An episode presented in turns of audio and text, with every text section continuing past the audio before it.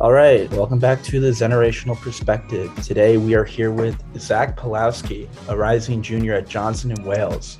Zach, how are you doing today? I'm doing good. I'm doing good, Aiden. And uh, how are you doing, Mac? I'm doing great, Zach. Thank you so much for asking. And welcome back, all the listeners. yeah. So, Zach, what is your major? Um, so my major, I go to Johnson and Wales University. My major is in culinary science and product development, which uh, is a pretty big and long major title, and it's it can be confusing to some people. So, like, what exactly is that? Um, so you hear culinary science and product development, and it sounds a lot more uh science heavy than it really is because people get it confused or they tend to get it confused with uh, food science. And yeah. food science is something pretty much completely different than culinary science. Um, yes, they are both food and science mixed, but uh, not in the same ratio at all. Culinary science is has a lot more to do with culinary arts, uh, whereas a food science major, someone who works in food science, it's really going to be very heavily focused on science and chemistry and physics of like actual food molecules.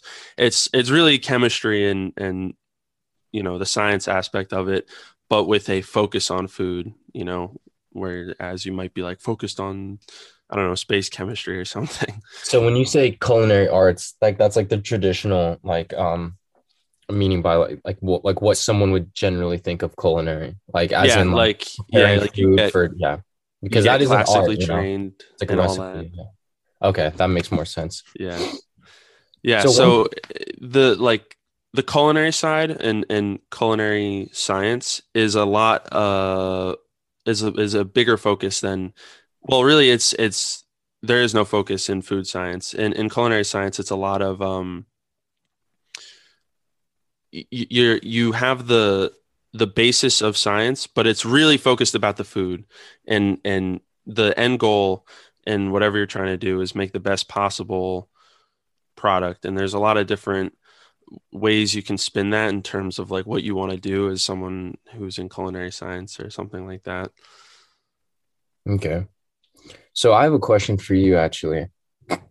So when Aiden first told me that you were going to culinary school, I was like, oh fuck, that's sick. That's that's unique, you know. I don't know too many people that are going in a culinary school. And then he told me the, the university that you're going at, Johnson and Wales. and so I looked at Johnson and Wales, and food service systems and administration management is like your highest major. It's like 35%. But I looked at the other ones, and the other ones don't really have to do anything with culinary school. So my yeah. question for you is did you decide to go into culinary school before college? And also um what is is this school does this school have a good culinary school? Because if you knew that you wanted to go into culinary school before you um before like 18 before you won before after call after high school rather why didn't you just go straight into a college rather that was just that just primarily focused on culinary school yeah. So Johnson and Wales uh, is primary. Well, I don't want to say primarily. It's a college with a extremely good and well-renowned culinary program, and that's what they've become most known for. Um, however, like all of my roommates at school, they're all not a culinary student. They're all my my one roommate who I've known the longest is a cybersecurity major, and their whole program for that is apparently on the up and up. And he's you know happy to be in that, which again I know nothing about because I I have all my classes on a different side of campus. I you know spend a lot more time, way more time in a kitchen than he ever will, and uh yeah and i think the second part of your question was why would i choose to go to this school and uh, basically, oh, and and so okay, so uh, before I uh, applied to schools, I this was my only culinary school that I applied to. Um, I applied for food science at University of Maine, which has a very good food science program, and so does Rutgers as well, which a lot of people don't, really? don't know. I think, yeah, I uh, Cheez Whiz, you know, yeah. spray cheese that was invented at Rutgers. I no think. shit, actually. Yeah, yeah. A lot of people don't know that, and like they have a very successful, you know, program and stuff. Um, but which I also applied to there. Um, and I, at the end of the day, I it really came down to what I wanted to do. I know Aiden, I, you might be familiar, but I like literally since I was like five or six, I had wanted to become a chef. That was like my dream job. You know, some kids are like, "Oh, I want to be a firefighter." I wanted to be a chef, and you know, my whole life, parents were like, "Oh, you know, maybe not be a chef. You know, maybe wait till you you find that out because it's you know it's difficult." Um, among other things, and um, I had also become just separately very interested in like science and stuff, and and never gotten to like deep into it until you know I, I realized like it, I, I could actually like make sense of that sort of stuff. And um so when I was applying to colleges I, I really looked at what was what I, I, I, applied to other places for like science degrees and like biology. And I really was going to go to University of Vermont for biology. And I decided to go to Johnson and Wales because at the end of the day I'm really not like good at traditional school. And I figure if I'm going to go to school and do something that I want to do, it should be something that I really love. And culinary science kind of blends it all together in a way.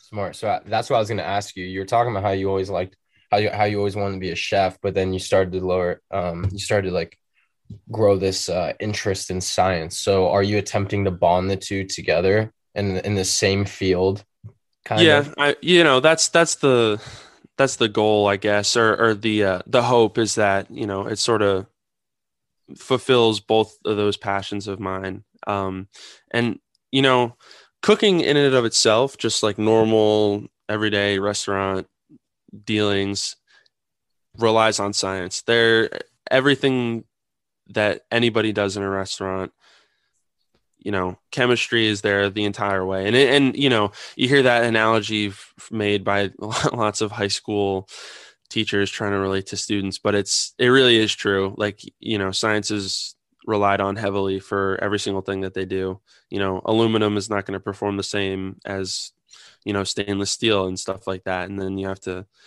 you know put the whole food industry perspective on all of that.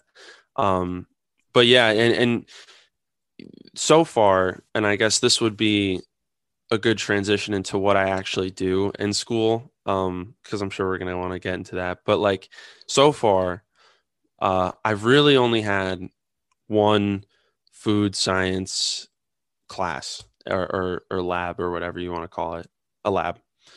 Um, and the rest has been like classical food training and uh, working in just plain old restaurants. No, nothing really science related yet. Okay. Yeah. So, like, walk us through those classes then, because obviously they're not like the traditional school classroom. You're at a desk. Like, like how does it work? Right. Dude, that's gotta be sick, bro. I love being in the kitchen. Like, I work at a restaurant right now. Like, I just mm. like the feeling of being in a kitchen. Oh like, yeah. Besides, it's, it's like great. the hot, like I don't like the hot um environment though like it makes me feel like musty but like besides that like i just like the environment. Oh yeah. It's very yeah. like uh communal too. I like it a lot. Yeah I, I you know especially when you're working at a place that has uh you know i i don't i don't want to sound i don't want to make a pun here but like good team chemistry. Like if you know if you're working in a place that you know really meshes well with everybody and uh which is uncommon you know a lot of times it's you know people are butting heads and stuff but if you get to a good place where you know people are people are happy and you know therefore it translates to everybody else it, it really is a lot of fun to work in a kitchen and i have you know really great memories from working in kitchens all around except one place which was uh, not good and then you know that's why people leave those places and then places become unsuccessful but you know uh but a lot of my classes so far so I, I I have normal everyday like English. We had to you know do like English math classes just to fulfill requirements of like graduating with a, a degree.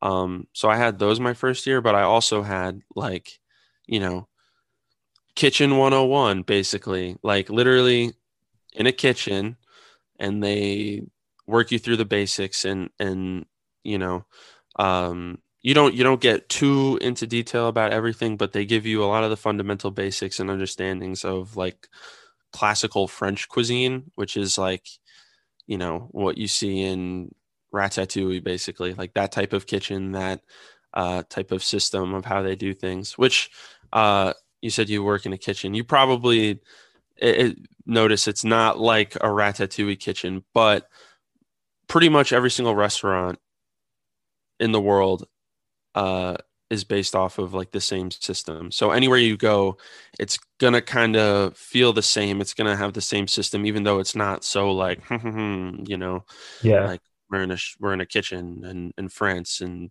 you know three Michelin stars. Um, so they give you those basics, and then you basically just learn keep learning different things with a focus. Like so, like e- each each lab is fifteen weeks, so you have two labs a semester. Uh, for instance, one is like breakfast and lunch, whatever. The other one is like banquets and catering or you know global a la carte which is that that one that class actually feeds a student run restaurant at the school where students cool. like you know go and literally eat for free and it's and it's made for by culinary students and, and does that does that like that's just like for their grade or does it like count yeah it's for their else? grade it's okay. it's you know that's like literally an everyday activity when, when i had that class it was uh a lot of fun i think that was probably my favorite class that I had because it was like you you actually felt like you were like doing something, you know, rather than mm-hmm. just like making food to make food. You really what do they what do they do with the food that you make like in your classes besides that? A, that's a good question because um a lot of people would like to say, you know, oh they you know get sent to like homeless shelters or whatever, but no, it doesn't. Uh, a lot of we just eat it, and you know, you sit down after and you just eat it with with everybody. So like there's like literally like a 30 minute block cut out during the day to sit down and have family meal, which I'm if you work in a restaurant, I don't know what it's like over there, but uh, a lot of restaurants have family meal, which is just because you know people end up working long hours, so you get a free meal, you get to eat with all your coworkers, your family, and it's good.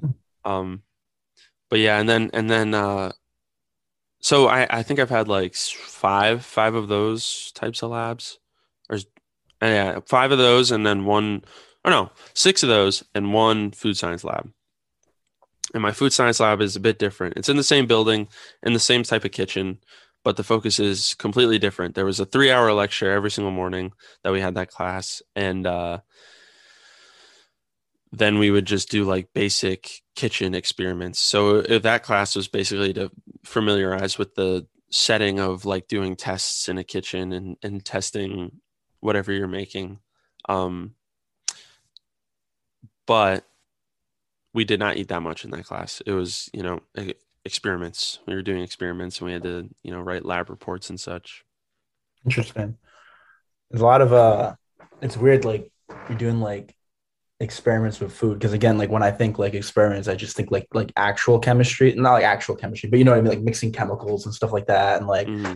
and like i don't know going out and doing like lab work like in nature and shit like that but like you're doing like experiments with food it's it's like a weird like spin i've never heard of. Well and and when you think about it th- like this and and for what i'm doing is really really just like the very tip of the iceberg of science related to food. Like like i said food science people like literally will get into like the physics of molecules and how they react in your food in order to you know do whatever. And as in culinary science our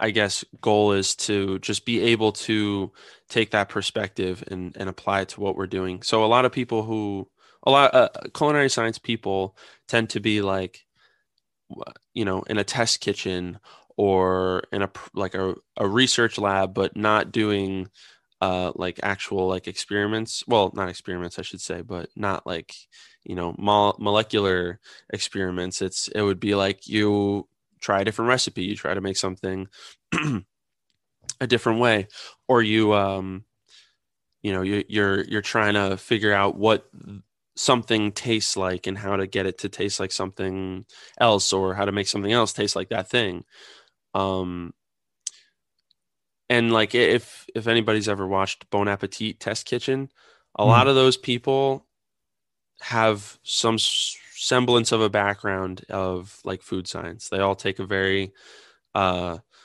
you know science based approach to a lot of the things that they do even though it might not seem it that's that's what they're doing because recipe making and stuff like that it you it takes a lot of um trial and error similar to a, a science experiment yeah. traditional science experiment. Hmm. Okay. So obviously not everybody who works in a kitchen at a restaurant goes to get a culinary arts or culinary science degree. Mm-hmm. So what is your end game then if not to like obviously like you don't need that degree to work at like Forte. You know what I mean? So mm-hmm. So what what is like your end goal with your degree? Yeah, absolutely. And you know that's you know the big thing about culinary school and when somebody starts working in a kitchen it's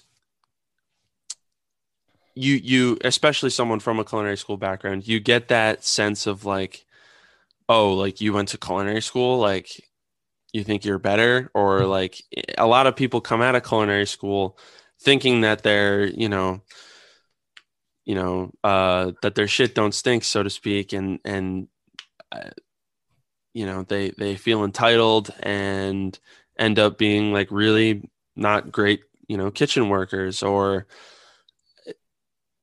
people who have worked in restaurants their whole life, you know, from like 15, uh, you know, and, and they're like, well, like, I didn't go to culinary school. Like, you, you know, like, what is this person doing? So there's a lot of, I don't know, I want to say like butting heads, so to speak. And, uh, the, the attitude towards culinary school is very mixed. A lot of people think that you really don't need it to be successful in the kitchen. And really, you don't. You really don't all you need to do is get experience. The bit the, the you learn the most when you start working in a kitchen, and eh, like any anybody that you talk to from like my school who's in the culinary program will tell you the same thing like you really don't start learning stuff until you get like your internship or you've worked in a, a kitchen before it, it's just it's literally not the same like you you will never learn the same until you're in a kitchen a real kitchen, like a real restaurant kitchen.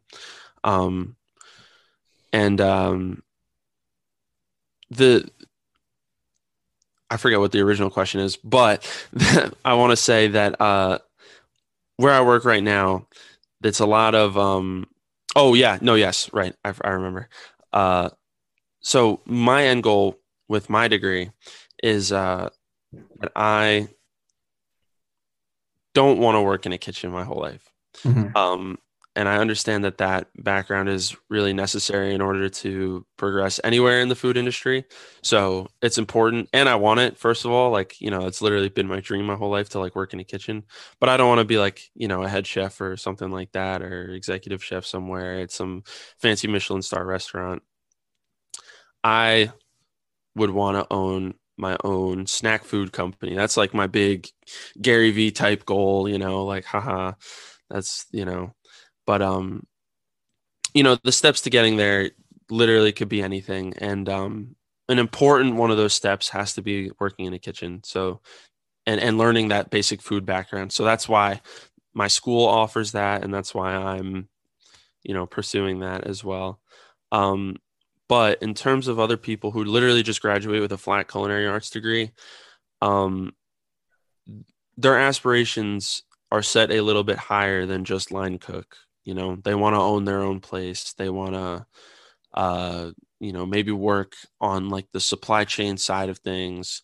Um, they want to work like you know work in hospitality, or you know they want to they want to work in a hotel. They want to be given a head chef position at a hotel. They want to go and work at a Michelin star restaurant under you know some of the greatest chefs in the world, and to get from no culinary arts degree to one of those things, it's a lot more it's a lot more hard work. It's still possible, but you have to do a lot more hard work. Uh, you know, a college degree helps for, you know, I want to say like 20% of that. It gives you that 20% boost. And the rest so has you, to come from experience. So you've been me- mentioning the word Michelin a lot. Uh, I'm yeah. not familiar with that. Can you explain what that is exactly? Um, so a Michelin star is awarded to a restaurant, I think, when they meet like I think it's five five. I want to say five. I'm not too familiar either, but I I am I'm familiar with the concepts, um, just not the specifics. Uh, once you once your restaurant meets a certain like requirement threshold that the Michelin star guide uh, has, that you get awarded a star.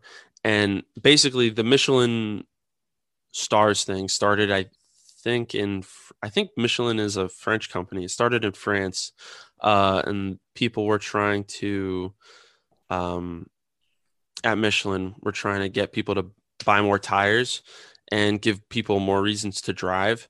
So, in order to fulfill that like little thing in order to like advertise themselves and get people driving more they created a guide of like you know whatever 100 best restaurants in france and places to go you know that they've reviewed and are telling you it's good enough to go and like get dinner there and you should drive there with our tires because of it so that's that's what the michelin stars that's what are. it came from, a tire yep. company. Dude, that's ridiculous. I every single time you said that word, that's the only thing I thought of. And that's why I had to ask you to clarify because I was like, there's no way those two like correlate. Yep. Dude, did. that's ridiculous, bro. That's I know. It is pretty cool. It is pretty cool. Yeah, it's but, kind of a good business plan, actually. Good for that. Yeah. Yeah. exactly. Out.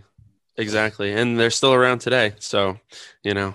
Um, but the like the Michelin stars, it's uh the like uh, you know people think that it's people are like oh my gosh like that's like the best of the best like the you know that's as good as food can get. And it's in a way it is but almost it's it's ah, man it's it's hard to like just like okay so like you know how like like opera like true italian opera versus like you know a local theater where they put on like plays and stuff and or you know do musicals like there's like that difference between the two like it's still live performance art but it's one has a lot more like higher caliber like yeah like refinement to it and and you know you get dressed up for it and you and it's like know, it's like a like an or an air of like like higher right uh, class. Right. And at the end of the day, they're still both, you know, putting on a good show, but one is going to be extremely honed and refined and and you know, it's, you know, taking years and years of like blah blah blah whatever. Um and you know, perhaps a little bit pretentious. Um and that's what saw, Michelin star restaurants I saw on are. TikTok the other day. This guy went to a three star. Is three stars the highest? Three stars, I believe, are the highest, but it's yeah. very difficult to get that. So this guy went to a three star Michelin restaurant in, I think, like the, the village or something like that. And he's like, look at this awesome dessert this guy's making for me at this restaurant. And he's just like taking like wait Nutella spread and like throwing is this is that high speed dining? I think so, yeah. Dude, I love that guy. He's like, this looks so good. And it's just like yeah. fucking like jelly and peanut butter on a mm-hmm. table. It's like, like no, exactly. It's like it, you know, at the end of the day, it's like it's just really pretty food. It's like that's yeah. it, and it's like very complicated and very involved. Like the whole process of making it, and it's very delicate and precise. And somebody's just gonna eat it. So you know, like yeah, the guy was sitting there. He's like, "What are you adding now?" And the chef just wouldn't answer him. He's like, "Yeah, right, okay. right." It's like he's yeah. like, "Okay, cool." And then this guy came over and he described like the whole meal in great detail. He's like, "You're really gonna get the chestnut flavor over the the, the peanut butter. I'm like, right yeah and and you know and just as like i said with the uh, theater analogy like there's a time and place for opera and like there's you know there's a reason why michelin star restaurants exist and those meals like Yeah. exist it's like because it's re- it, it is entertaining and fun and you know pretty and and you can eat it like what what is better than eating something that's like a piece of art you know Mhm. but yeah that that that's the whole deal with michelin star restaurants. And you know there there's a bunch of not michelin star restaurants which are also extremely like you know high class and and whatever. But i you know there's a lot of restaurants nowadays i think that um like you wouldn't really consider like michelin star restaurants that have michelin stars because i think two is like really where stuff starts to get like you know yeah, intense yeah, and it's also like, I feel like it could be like because of those stars, they set their meals to like a higher standard, so it's just like grossly overpriced too. Oh yeah, I, I mean, yeah, everything's gonna be very, very expensive, and it's gonna be like you know this big of a bite, and you're, it's Yeah. like you know a sixty dollar plate. It's like, geez, Louise. But Yeah. yeah, So I have a question about the history of this. How the hell did everyone believe Michelin upon reviewing restaurants? Like they're a fucking tire company. Like what are they? They're so out of line. What are they doing, bro? I don't. I, I think it was like when they first even started like having like like black tires, like but, but like you know like before they were white walls and stuff. Like they're like it was like literally like the 1910s. so like if a company like did something, they were like, oh, this, hmm, hmm. you know, it must be nice. So do they create like a whole separate part of their company that like became like trained uh I don't know restaurant reviewers like whatever field that is like I think you- they I think they partnered with somebody who was like a reviewer. I'm not really too sure, but I think they I think they partnered with like another person or, or like a group of people to actually like put together the list. Like it was a real list, you know, and it, it was France. Like, you know, they don't mess around with food over there. So Yeah, okay yeah that makes more sense. It wasn't connecting with me. fucking fucking like Joe Michelin's like, yeah, well, I ate at, at this pizza place. It was pretty good, three stars. Like, and I, Yeah, exactly. It's like, oh my god, um, the fifty-nine of the sixty-two restaurants in Northern Virginia all have three stars. You gotta go there. It's like, Right. wow, you really want me to drive, don't you? right, Yeah. right. anyway, um, so I've been I've been wanting to ask this question for the past few minutes. So like there's so many kids that grow up wanting to be like a police officer or a um fireman or you know, even some people want to go in the military or some people want to do whatever, you know, some people want to go a lot of people like like journalism or Mhm. counseling, you name it. There's not a lot of people that that I know personally that going to culinary school. It's it's more of a rare thing, which is really cool, in my opinion. I I I I, I think cooking's so hard. But my whole point is is what what made you so interested in that? Because I know, for example, like the things that I'm interested in, I can usually trace back why I like them and probably where they begin. So I'm curious to see how that starts from someone that's interested in culinary school. Yeah, um so um basically I want to say it all started with Ratatouille, the movie. Are you Literally. serious? Yeah, I, I when I, I think you know I, I well because I've loved food my entire life. Like I loved eating it, and then I saw that movie and I was like, wow, this is crazy. Like like people really like do, like do that. Like you know, You made and- that shit and- look cool too. yeah, like it looks it looks like badass, and you're like you know, there's the dude with the thumb and the freaking little guy and the buff rat, like the big ass rat that takes the health inspector out of there. Um, and I, I you know I just thought it looked like so much fun. And, you know, I, I owe a lot of my love of food and cooking to my mom as well. She, you know, has cooked my whole life and she's a very good cook and uh, an even better baker. And, um, you know, I'd always help her out with stuff. And, uh,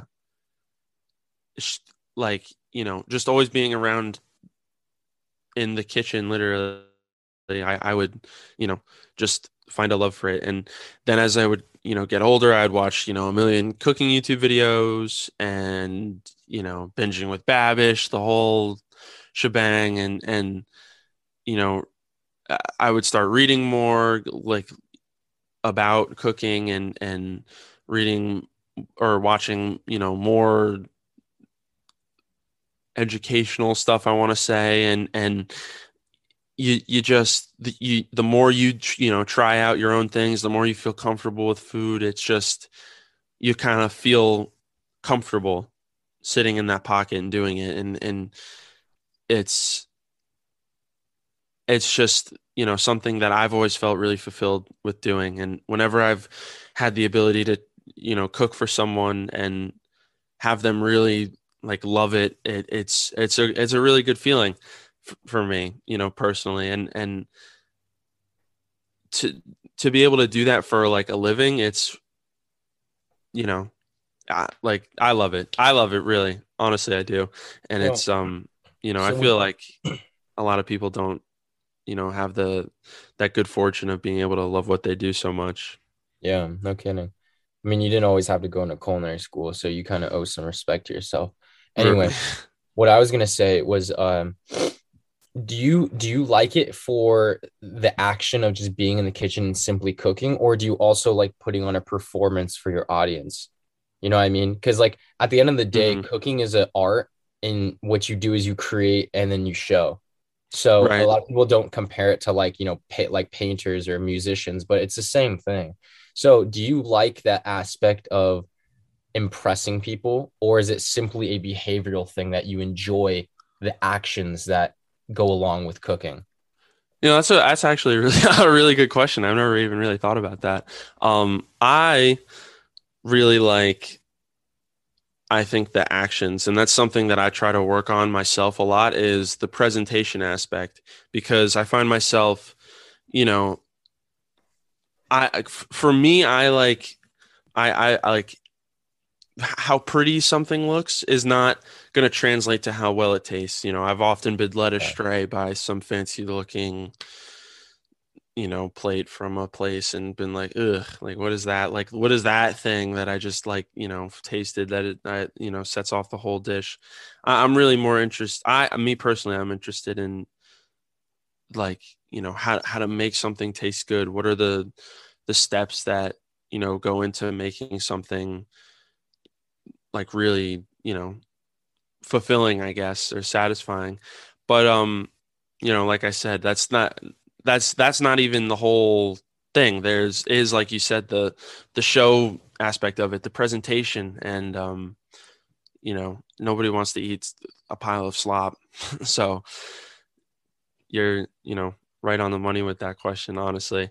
Um but yeah and you know it is like you said an art. You know the people who and and i experience it pretty much every day. I like where i work. The the the guys who really know how to like make a plate of food like look like really appealing. It's like and they just do it every single day. And they like consistently every single one looks beautiful every single one.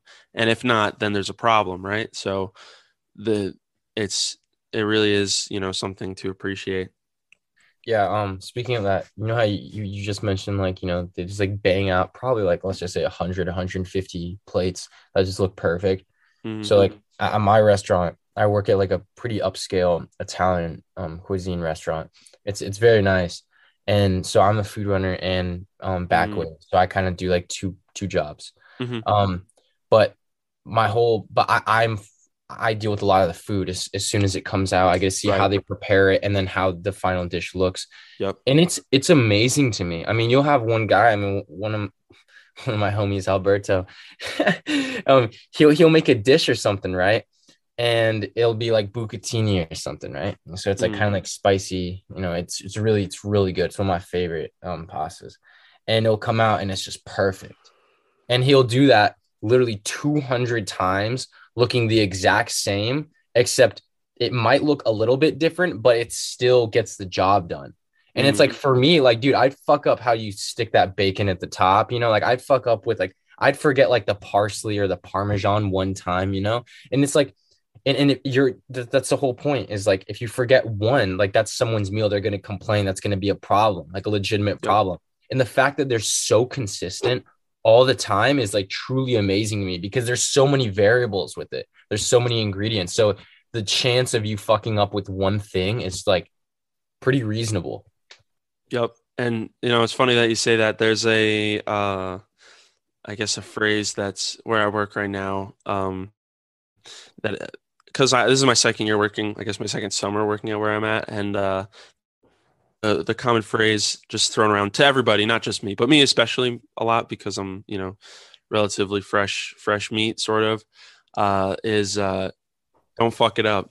Like you know they'll just be walking by and be like don't don't fuck it up, don't fuck it up, man, because yeah, it's true. Like don't fuck it up, like or you fucked it up, and um you it, it really just is unacceptable. And at like uh, where I'm at, it's a country club, and so I, am mainly working the uh, the banquets area. So I do uh, a lot of prep work for like 300 person parties, you know, uh, funeral repasses, weddings, primarily some proms, uh, bar mitzvahs, you know, that type of thing. Um, but also working in the same kitchen with us, they have like the clubhouse you know snack bar guys the the two the two uh, chefs who do that. And then they also have uh like the the club member restaurant like you know fine dining thing that opens at like you know six o'clock at night and closes at nine on wednesday thursday friday saturday sunday and you know that type of thing. And so i'm i'm interacting with people literally from all sides of like the the main staples of like you know the food industry. There's catering like restaurants and like you know just your average you know morning lunch type of food. Yeah.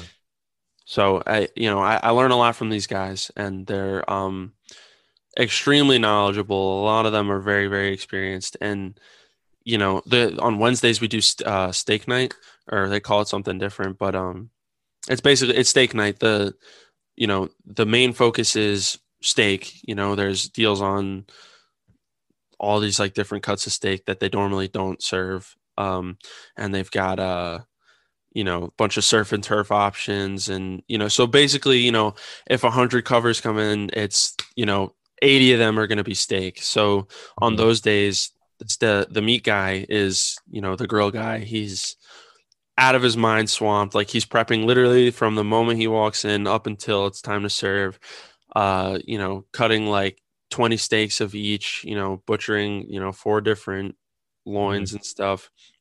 And it's um and then service starts for them.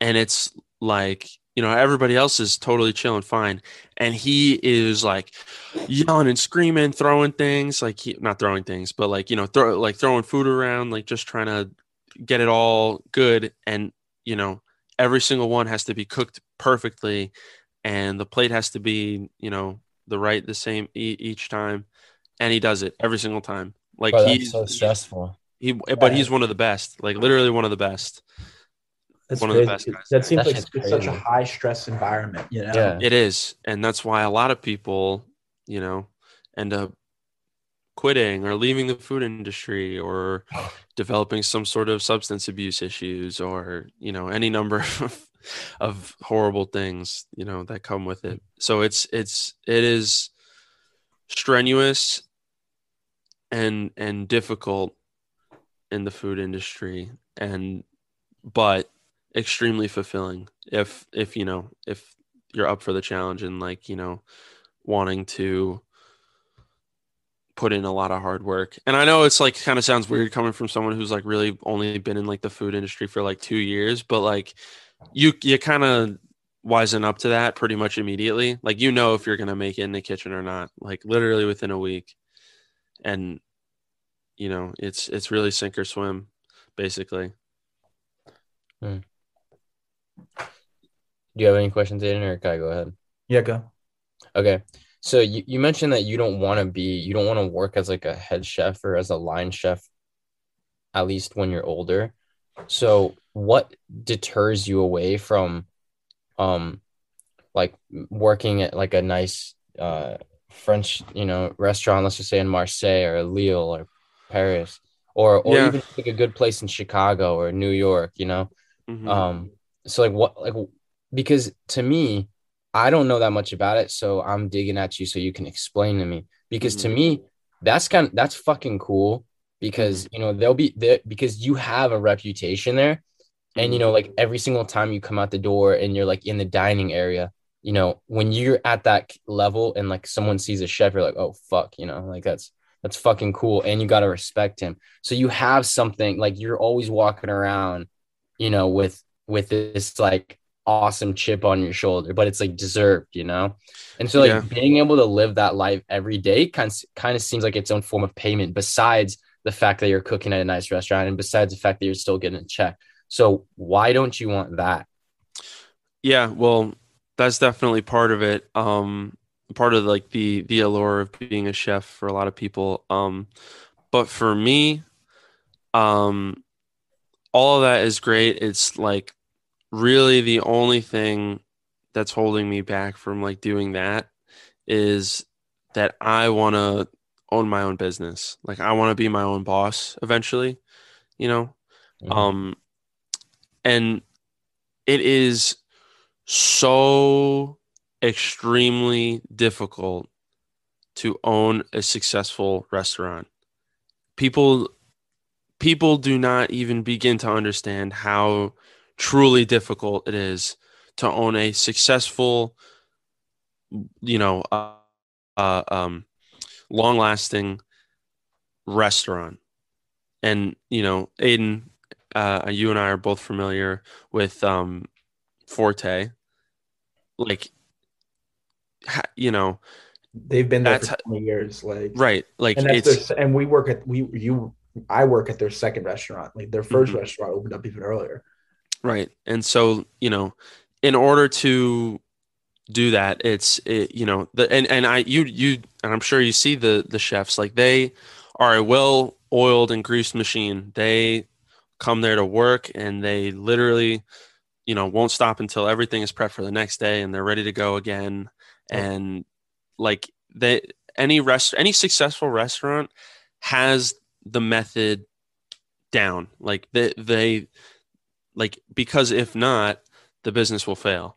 And you, you know how how many restaurants do you see pop up and then you know 9 months later a year later doors are closed and that's it for them. It, it happens all the time. And it's just literally because it's so difficult.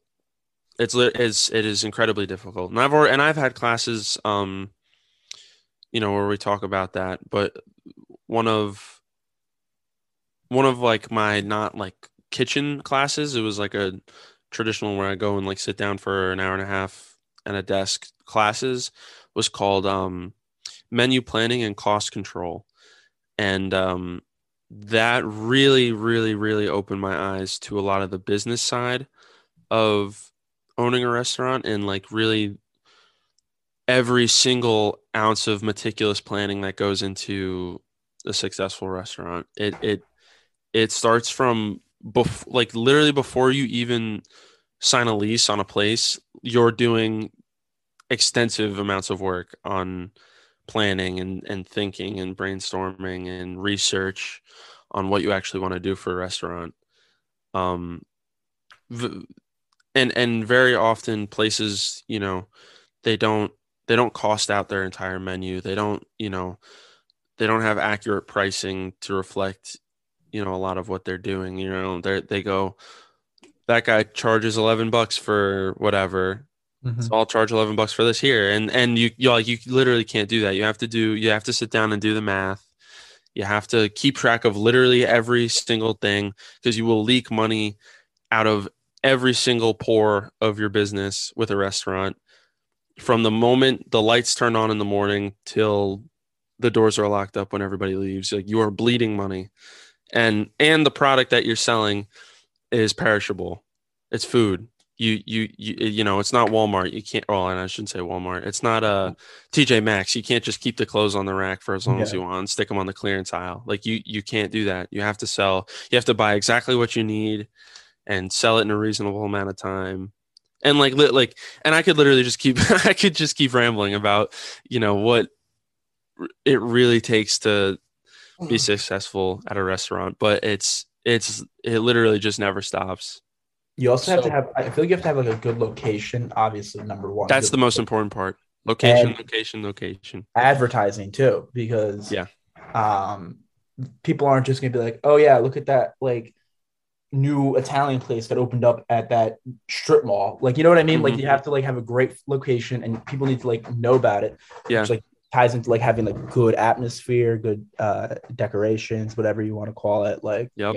Yeah, going off of that, Aiden, that was good. and correct me if I'm wrong, Zach, but um, I feel like if if I put myself in the place of a, uh uh entrepreneur for a business for a restaurant, I think the hardest step, besides already figuring out what you want to do with your food, what's your um cuisine, and then you know figuring out prices and getting all the financial situations taken care of, I feel like the hardest piece of the puzzle, and and let me know if I'm wrong with this, is gaining a following to where that it can not only support um all, all the you know money you're spending on the food and all the, the the general you know like all like the basic stuff you know like the meats the parsleys you know the the, the mozzarella all that shit. But it's like how do you gain a following a consistent following with regulars where you know that you can get so you can at least come up um where you can make a profit and like stay con- like like and stay consistent with making money like i feel like gaining a following like Mhm. at the beginning of a restaurant seems to me as though the hardest task to accomplish. yeah, probably the most important time period for a restaurant is right around when they first open because all eyes are on them basically, right? Like, you know, every single thing that they do is going to be judged and you know, going from there like if it's those are the standards that they're setting for themselves uh, in Yeah. those first weeks. And those first few people that try it have a huge influence from mouth to mouth. But yeah, know, like, yeah, I was gonna go- say word word of mouth is very important for Exactly. Because I mean, like you can have like one yapping soccer mom, and she might not like you know a few of the ingredients, but that's just on her for not knowing the cuisine. And she Yep. can go tell Betsy and Sarah and you know her other thirty you know soccer moms, and all of a sudden none of them decide to go just because of what she said. You know, like that can happen from everyone on the spectrum. Like it's Yeah. just crazy. Those that those first weeks of it opening, like it's just you got you really got to be on your shit. Like you got to make sure that you impress every single person from every single background to get your Yeah. word out.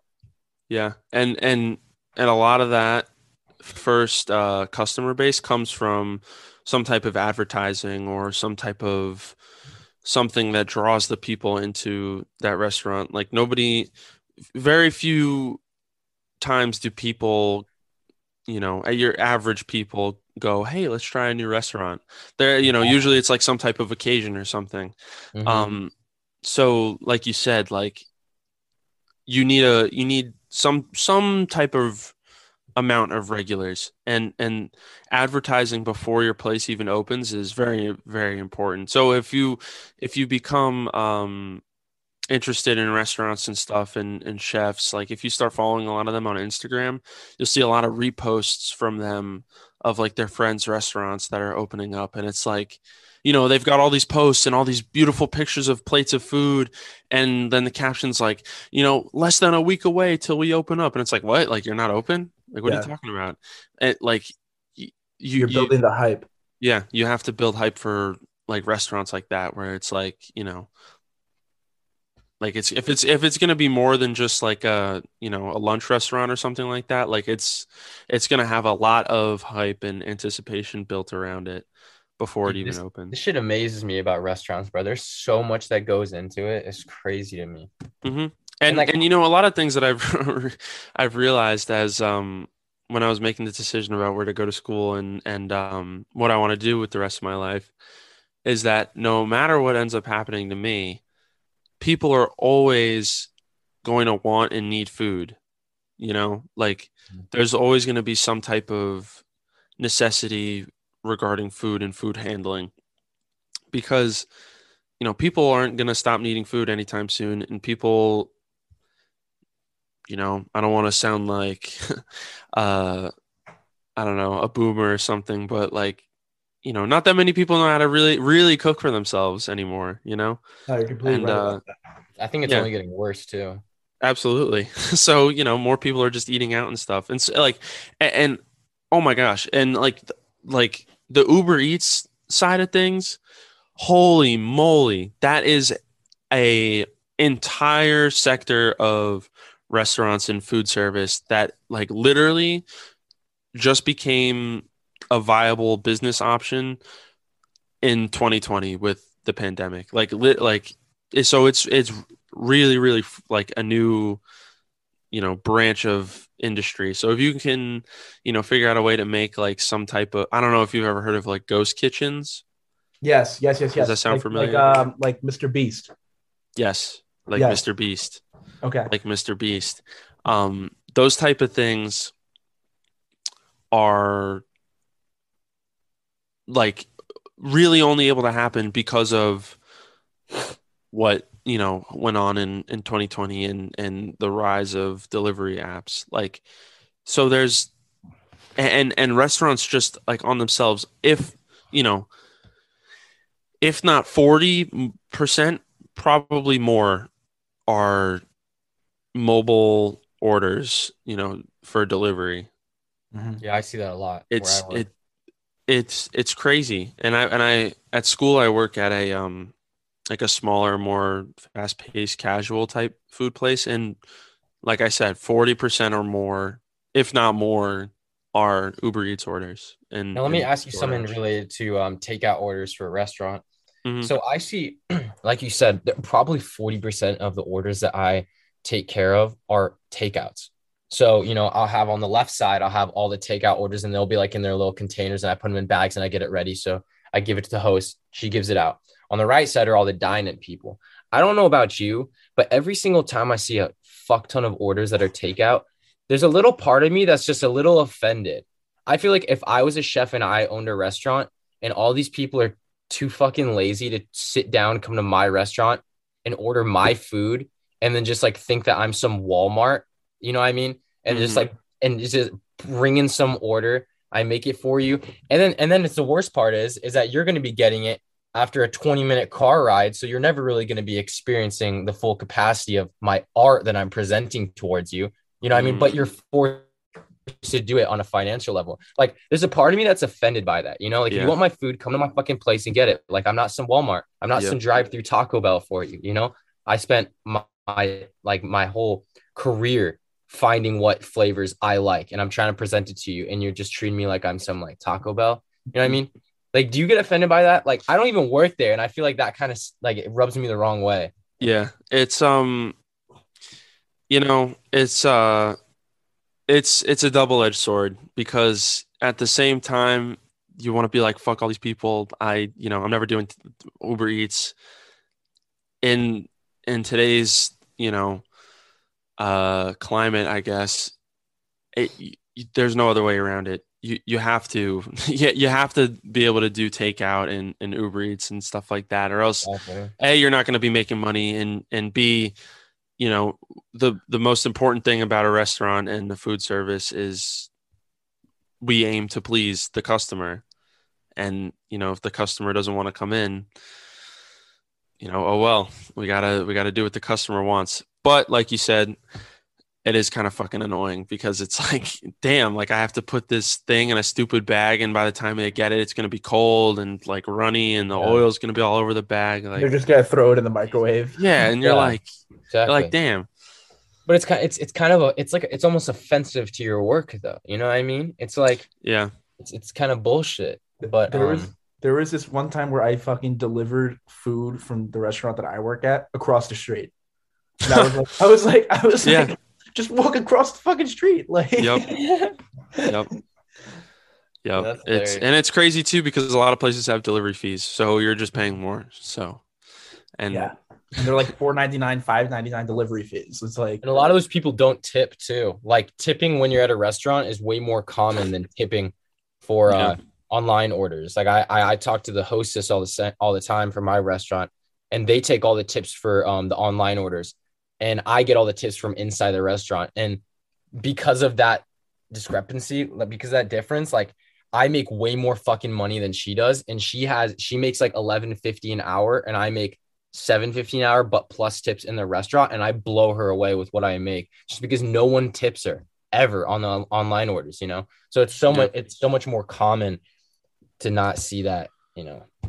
Yeah, it, Oh, it, it really is. And and you know, a lot of it as it's it really sucks because so many people hate tipping and For real. it's you know, at the same time where it's like like someone who eats out a lot and like, you know, I I you know, sometimes I don't want to tip or whatever. It's you or like you you feel like like why why should I have to tip? Like why like why doesn't my cost of the meal cover it?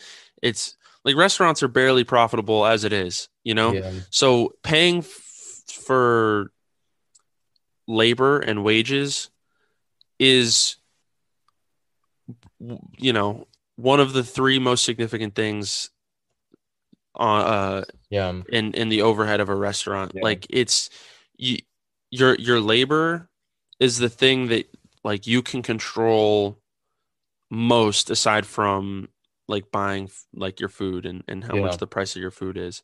And you know in order to keep that percentage down restaurant owners like that they don't have to pay people that much so that they can rely on tips. And unfortunately that means you have to rely on tips which are unreliable I so think I think we see that. So I I think um one of the biggest reasons why we see so many people not tipping is because their parents don't properly educate them on how the finances work in a restaurant. mhm. Because when you sit down and you see that pasta's twenty six dollars, you pay for what you're getting. Why the fuck would I need to, you know, put Yep. five more dollars on the table? Like they literally don't understand it. And also people are stingy enough giving up more money.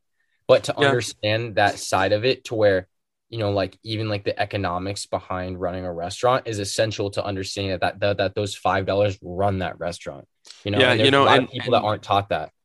and and like what like honestly I I what you just said uh I resonate with because I feel like people are starting to just in general sort of miss the point of restaurants you know like they're they're kind of it's becoming something like different for people a lot of times it's you know like there there is there's a decreased amount of appreciation I think for you know what what real restaurants do and you know a, a loss of understanding for that and it is unfortunate but you know i guess the that's what makes the people who appreciate that stuff so you know liked in in in the food industry because it's like you know Yeah. wow these you know these people are you know my home i guess you, you Yeah. know so to speak And, and this I is a big that, leap. uh, for, sorry, I'm gonna make this one last point in, but this is a big leap for me to uh, to um to try to conclude with.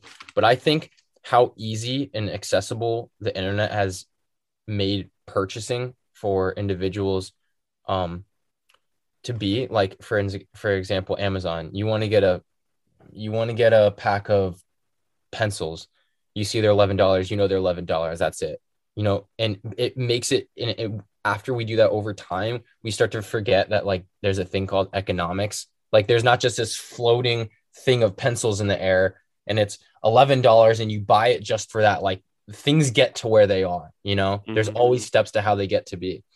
And i think the internet has made it so easy for people to just see a price and buy it and not think twice about how it gets there to the point where it makes people ungrateful for how things run. And I think yeah restaurants serve as a huge example of that, especially with the regard to not receiving tips, you Mhm. know? And Yeah, so I no, think I that the internet has made the general consumer a little bit ignorant to Yeah. economics. yeah i, I agree i agree conclusion to make. i would I happen think- to agree I think that one of the biggest things that why tipping is declining are those iPad cashiers, ca- cash oh that make you tip for things that don't Yes. need to be tipped. Like a self-serve frozen yogurt place, for example. It's like, oh, you want to pay with card, and then they flip the iPad around. It's like, do you want to leave a tip? It's like, why am I tipping for something I did? And I think that that whole Right. iPad cashier ca- cash register stuff is like dissuading people even further from tipping for normal Right. things that require Yeah. because it's like why should I tip to begin with? And then Yeah. and then and then it's right. It's like even more of a cycle, right? Because waiters are not getting proper tips. Like they're having like a shitty attitude whenever they come to work, and they, you know, are like, you know, fuck this. I'm not gonna get a good tip anyway. Why should I be, you know, why Yeah, should I put my neck out for these people and Yeah. you know really really tend to them? And so the service goes down, and then no no less tips, and then the cycle continues. Yeah, Yeah. I, it, it's those things are ridiculous. You can walk into a Playa Bowl and it's like it's like yeah, there's a tip jar and it's like yeah okay I'll leave like a couple pennies, but it's like do you want to leave a tip? And it's like twenty five percent, fifty percent, seventy five percent. And I'm looking at I'm like Three thousand percent. why am I Yeah, going to literally. nine fucking dollars for a, for, for a fruit bowl? like, yeah, it's it is crazy. but like Well, the thing with the- I- yeah. and wait waitering is like way different. You know what I mean? Like it, mm-hmm. it, Yeah. it just is. It is. Yeah. It is. You're putting your time and effort. Like that's something completely different. That's why that whole iPad thing pisses me off because it's like there's there's there's a need to tip like waiters and whatnot, and then there's a need to just be a fucking ass clown. All right. Yeah. And then you come out and I'll get froyo, and this girl will be like, she'll literally gets a container, pulls a lever, and says, "Do you want to leave a 25% tip on $11 froyo?" It's like, what the like? It's like literally just No, I don't. what people value is a tip. It's like, what the sorry, bitch. Like, what the fuck? Like, don't like. th- I get offended when they like flip that thing around on me. It's like, who the fuck do you think you are? Like, Yeah. like I'm not gonna tip you for like grabbing a plastic cup. Like you haven't been waiting my table for the past hour. You know what I mean? It's yeah. like there's there's like, a I real but it like construes that. and you know when you and and that but like for me right like I feel bad because I when I see that tip thing I'm like damn these people are getting paid like eight dollars an hour Yeah. and and their excuse is that they're getting tipped you know it's like ah man That is But- true. I haven't thought of it like the most that. I'll do is a 10% tip if they bro. I- if they really like you know gave me a good smile or something I don't give a fuck about any of that, bro. I'm merciless. Like I I I I, I give a fuck about tips based upon how much work you put in. And if you're Yeah. grabbing a fucking plastic cup, I don't give a fuck that you're paid eight dollars an hour. Move somewhere else. Like you Yeah. don't deserve a tip for that, you know? Mm-hmm. So Moral of the story is I think if you don't tip, you're an asshole. And yeah. general. Well, it depends though. It depends in, on what in it general is. terms. In Depends. general terms. Yeah, general yeah, terms. yeah, it does depend. But like also like drivers, like if you're driving, like that's that you're going out of your way to drive. Yeah, no, drivers should get car. tipped. Like that's Absolutely. reasonable. Yeah, Like, there's this one dude who I go to who I drop off food. He gives me a check for the exact amount that he paid for for the food, and then gives me a one dollar tip. and I'm like, okay, thanks. awesome amazing thank you sir Yeah, thank you, sir. May I have another? But yeah literally You write me a check for like three thousand dollars instead. yeah you should just cross it out add a couple zeros yeah, exactly. He'll be like Three twenty thousand thousand million dollars. and the check literally says like twenty seven ninety four. Yeah.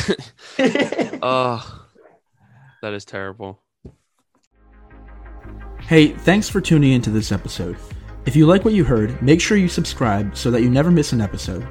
Also, be sure to follow us on Instagram and TikTok, as well as subscribe on YouTube so that you can watch the corresponding videos.